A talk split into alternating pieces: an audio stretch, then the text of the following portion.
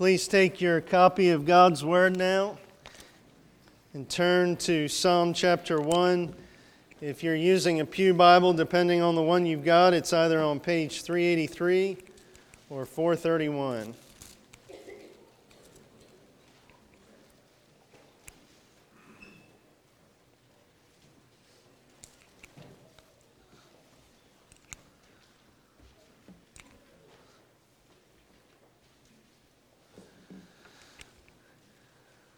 Hear now the word of Almighty God from Psalm chapter 1.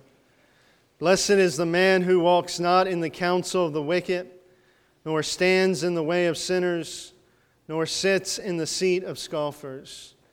But his delight is in the law of the Lord, and on his law he meditates day and night. He's like a tree planted by streams of water that yields its fruit in its season, and its leaf does not wither. In all that he does, he prospers. The wicked are not so, but are like chaff that the wind drives away. Therefore, the wicked will not stand in the judgment, nor sinners in the congregation of the righteous. For the Lord knows the way of the righteous, but the way of the wicked will perish. Beloved, what do we know about God's word?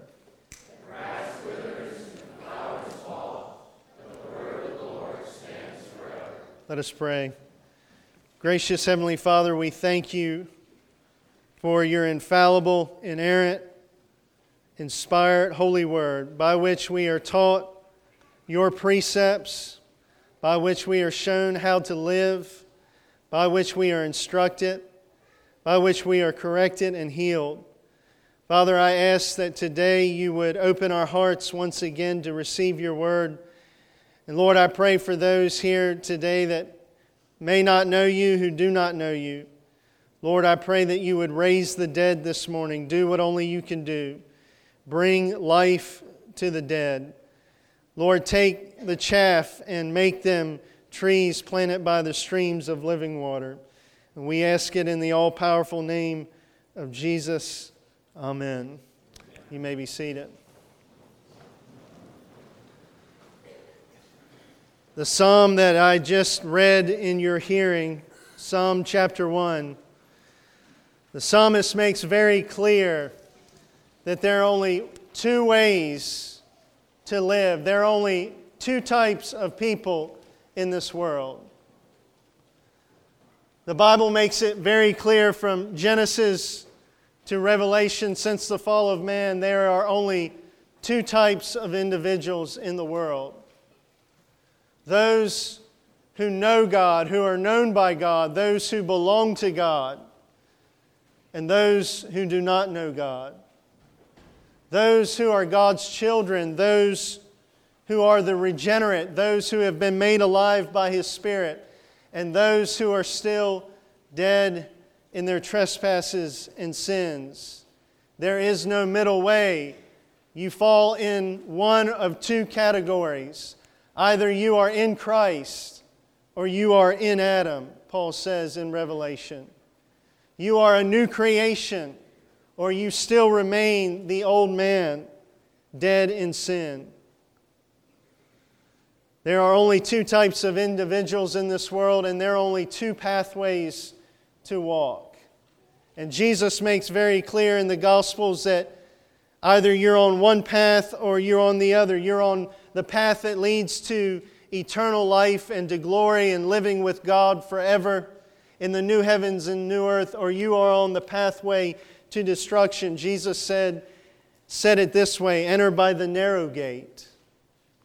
For the gate is wide and the way is easy that leads to destruction, and those who enter it are many. For the gate is narrow and the way is hard that leads to life, and few who find it.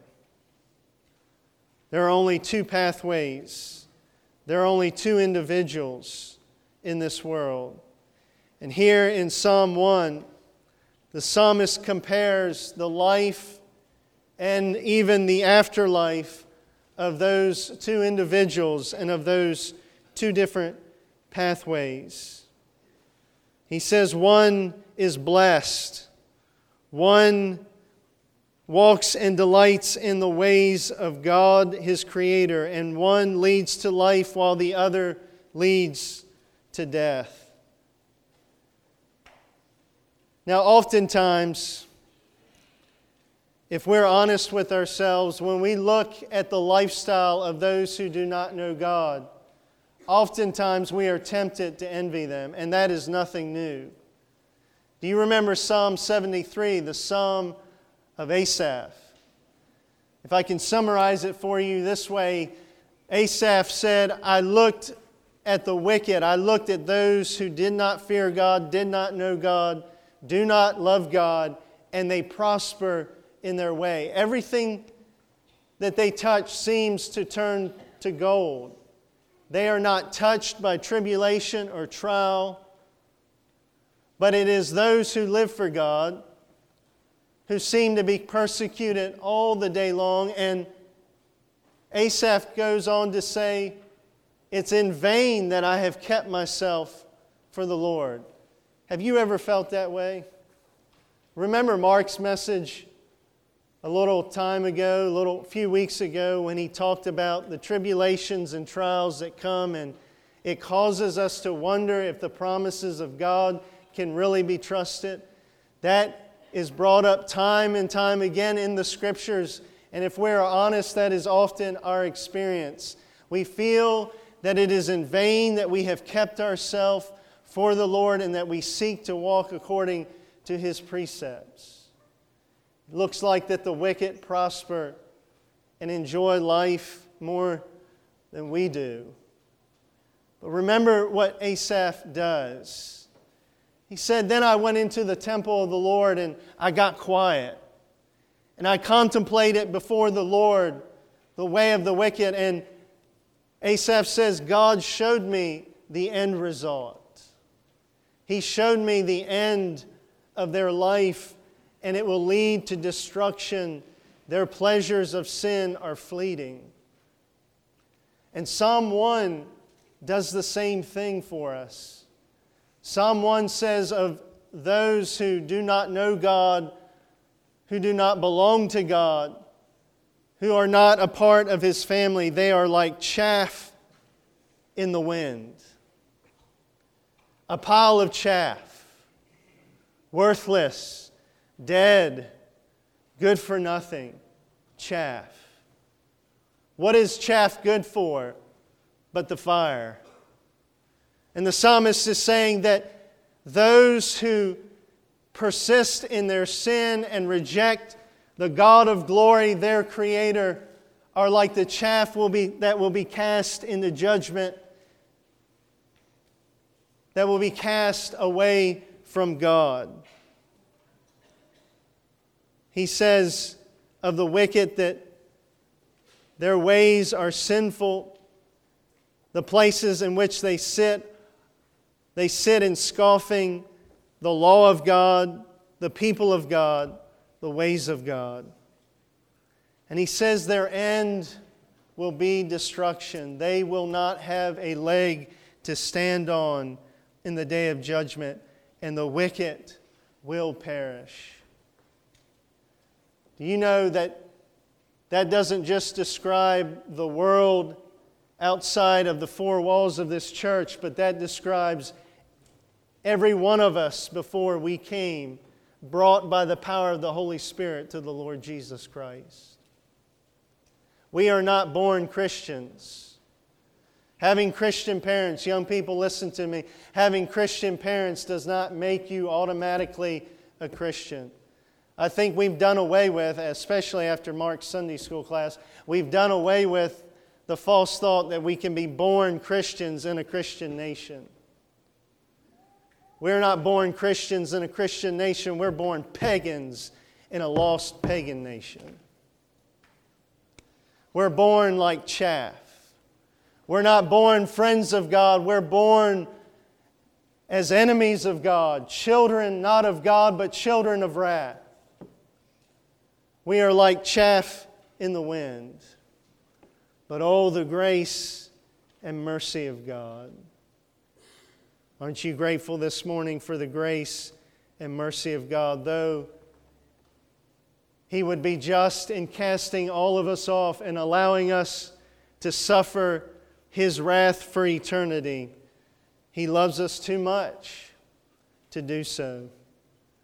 He takes those of us He has chosen, He takes chaff, and only the Creator can do this, and He turns us into living trees. He takes the dead bones that Ezekiel saw in the vision, and he makes a living army out of them. Now, consider with me for a moment the psalmist's metaphor here. He says, The blessed man who walks not in the counsel of the wicked, nor stands in the way of sinners, nor sits in the seat of the scornful, the scoffers. That, that blessed man is blessed because something radical has happened to him. He has been planted in Christ. Now consider the metaphor. How many times have you seen a plant or a tree plant itself? If you came to my house and I showed you a tree in my front yard, I said, uh, That tree is going to be planted in the backyard. And you asked me, oh, When do you plan on digging up, cutting into the soil, and doing the hard work of taking it to your backyard, digging up the soil, and planting it? And I said to you, No, I'm just going to wait for it to replant itself. You would leave me as soon as you could. You would call Mark and Brian and say, I think we need another associate. A tree cannot plant itself. And a man cannot make himself a Christian, a woman cannot make himself a Christian any more than a tree can plant itself. For a tree to be planted, someone must take that tree and plant it into the earth. And for a man or woman to be found in Christ, God must act on their behalf. We cannot make ourselves Christians. We cannot make anyone else Christian.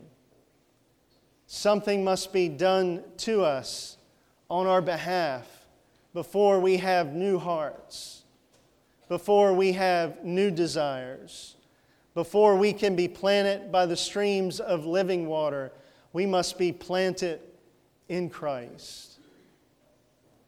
And consider Consider the work of God in that. He takes the spade of His Spirit and the spade of His Word, and He does the deep work of breaking up the hard soil of our hearts, our hard heartedness, and He plants the living Word within us. Consider the metaphor, consider again the example the psalmist uses from taking a tree and replanting it or planting a tree, there is trauma involved. There is often much work that needs to be done, and so it is with our conversion. I've talked with many of you over the years, uh, the one first year I've been here, and to hear your testimonies and your stories, I know that God has done a mighty work in many of your lives. You were once in sin and in darkness. You were prospering according to the world system. And you had no thought for God, no desire to follow Him.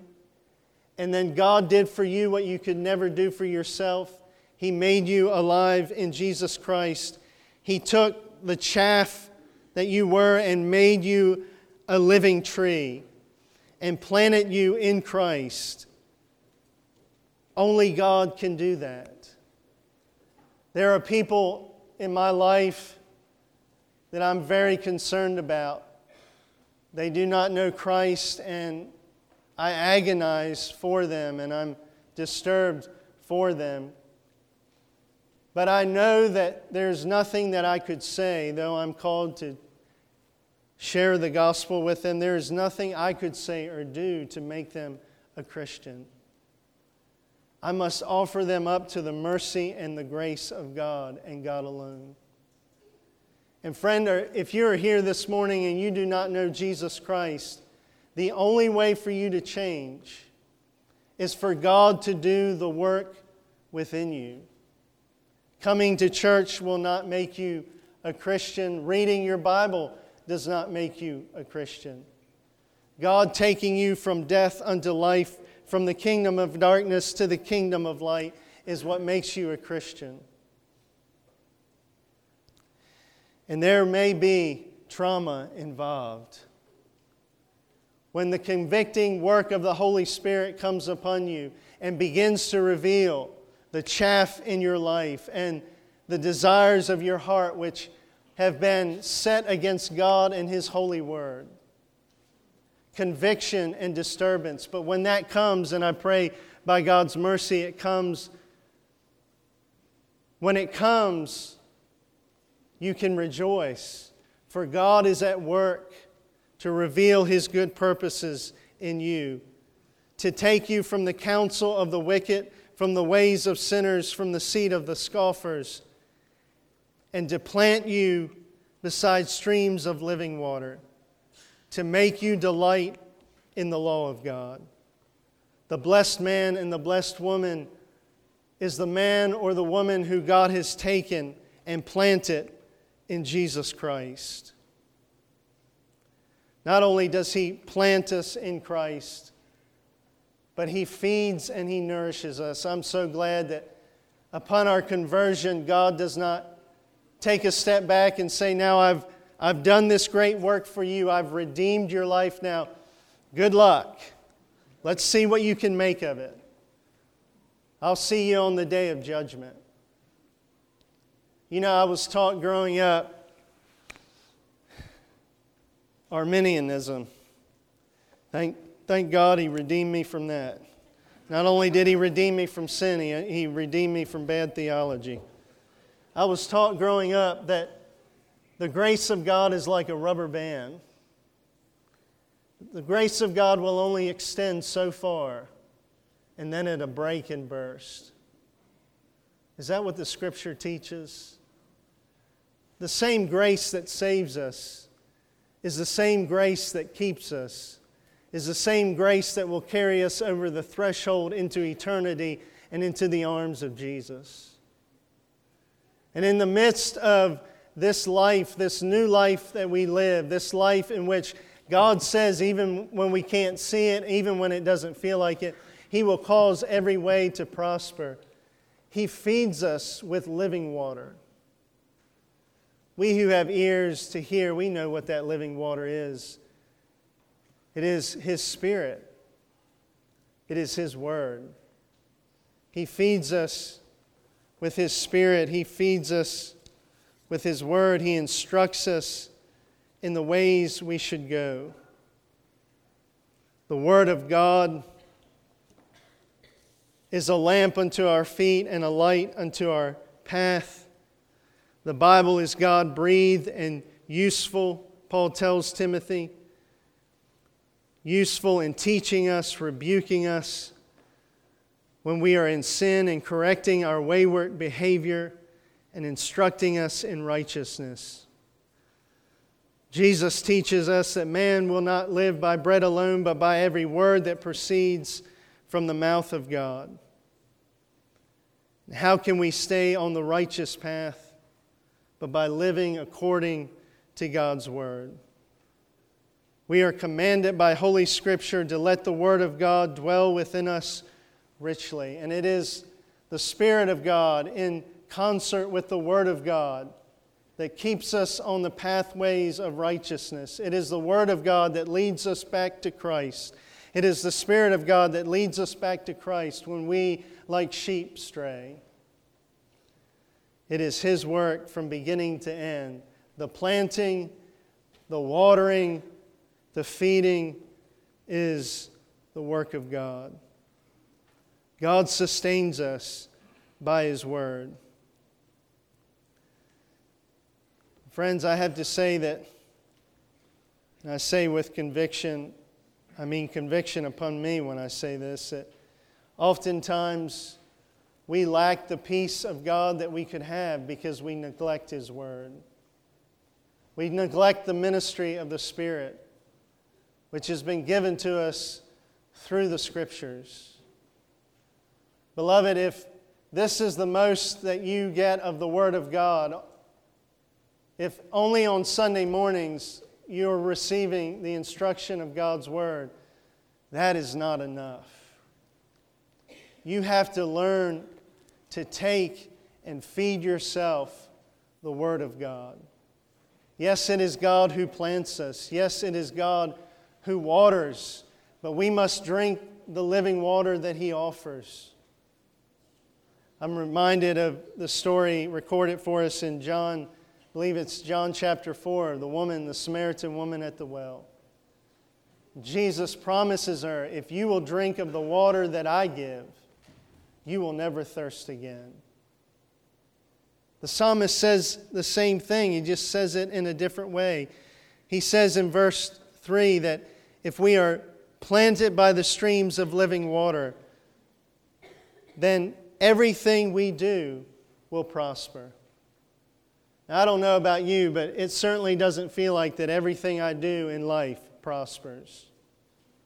But I'm reminded of Paul's words in Romans 8 that God will use all things, the good things and the negative things, the things that I do that are right and the things that I do that are wrong. He has promised to take all of it and use it for our good and for His glory. He causes us to prosper in every way. He takes us, though we are chaff, deserving to be cast off, He plants us in Christ he nourishes us through the Word and through the Spirit. And finally, He accepts us as righteous. I wonder if we hear the gospel so much that we have become that we have become a dull in our understanding of the richness of it that we who are sinful, we who are sinners, are counted righteous before God, not because of anything we've done, but because of what Jesus has done and Jesus alone has done. It is not the labor of my hands that can fulfill God's holy laws and demands. Could my zeal and your zeal no respite know? could our tears forever flow. All for sin could not atone. Thou, God, must save, and thou alone. It is the sinner, it is the unrighteous who will not stand in the judgment. It is, verse 5, the wicked that will not stand in the judgment, nor sinners in the congregation of the righteous. But implied there, it is the righteous that will stand, because the righteous foundation the foundation of the righteous is Jesus Christ and Jesus Christ alone. The foundation we build on is not the sand or the chaff of wickedness or sinfulness, but it is the rock of the Lord Jesus Christ. God accepts us as the righteous. Verse 6 says, For the Lord knows the way of the righteous. When I first began to read this passage, it's actually the first psalm, first passage of Scripture I think I ever memorized. I often thought that the Lord, of course, knows the ways of the righteous because they are His ways, and that's true. It is His ways that He instructs us to walk, but that word know, you've heard this, I'm sure, many times, implies much more than just knowledge of the ways of the righteous, it is intimate knowledge. It is before you were formed in your mother's womb, God knew you. The elect, He knew before He created the world. He knew us in an intimate way, meaning He set His love on us before we even came into this world. Friend, before you were born, before the heavens and the earth were made, before creation was brought into existence, God had designed, designed and desired and decided to take you and plant you like a tree beside the streams of living water, to nourish you by His Spirit and by His Word, and to accept you as righteous, not because of anything you've done, but by the righteousness of Christ given to us. That is the gospel. That is the message of the Scripture. From Genesis to Revelation, the psalmist is preaching the same gospel of the Apostle Paul, just using different language. I wonder this morning, I wonder if you fall in the category of looking at the lifestyle of the wicked and being enticed.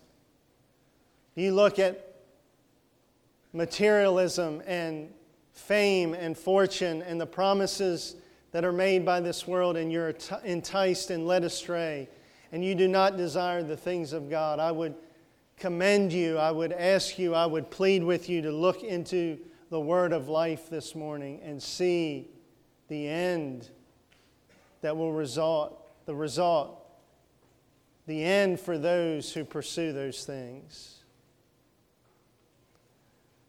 Today, hear the voice of the Spirit calling. Today, hear the voice of the Lord Jesus Christ calling.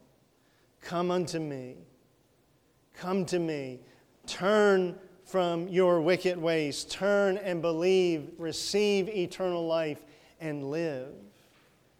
If you hear that voice this morning, you hear it by the grace and the mercy of God and God alone. You know what I am?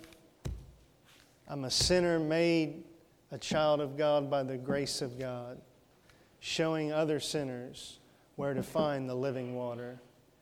Come and drink. It's offered freely to you. It's offered freely by the God who will plant you in Jesus Christ, and you will never be moved. Thanks be to God. Amen. Father, we thank you for your word. We thank you, Lord Jesus, for what you have accomplished for us. We thank you, Holy Spirit, for giving us understanding. Oh God, I plead with you for those who are outside the family of God, that you would bring them in today. Bring them in now. We lay before you all those that we know who that we love who are so far from you. God, do for them what you did for us. Save them, rescue them, plant them in Christ by streams of living water, clothe them in the righteousness of Christ. We thank you for doing it for us. We have nothing to offer you. We just come grateful and we offer up our lives now. And we pray that they'll be made as living sacrifices, that we would live for you with all of our strength. In Jesus' name, amen. Here at Redeemer, we respond to the preached word in three ways. You're sitting on the inside row, you'll find a black pad under the seat in front of you. If you'll open that, fill out the information. If you're new, we would love to send you information about Redeemer Presbyterian Church. Just fill out the paperwork and please put your email address or your phone number uh, where you're instructed to. Second way we respond is by giving. God loves a cheerful giver, so let every man give as he's decided in his heart, willingly and cheerfully, not under compulsion. And finally, we respond by singing. We're going to remain seated as we sing. Arise, my soul, arise, found on page 305.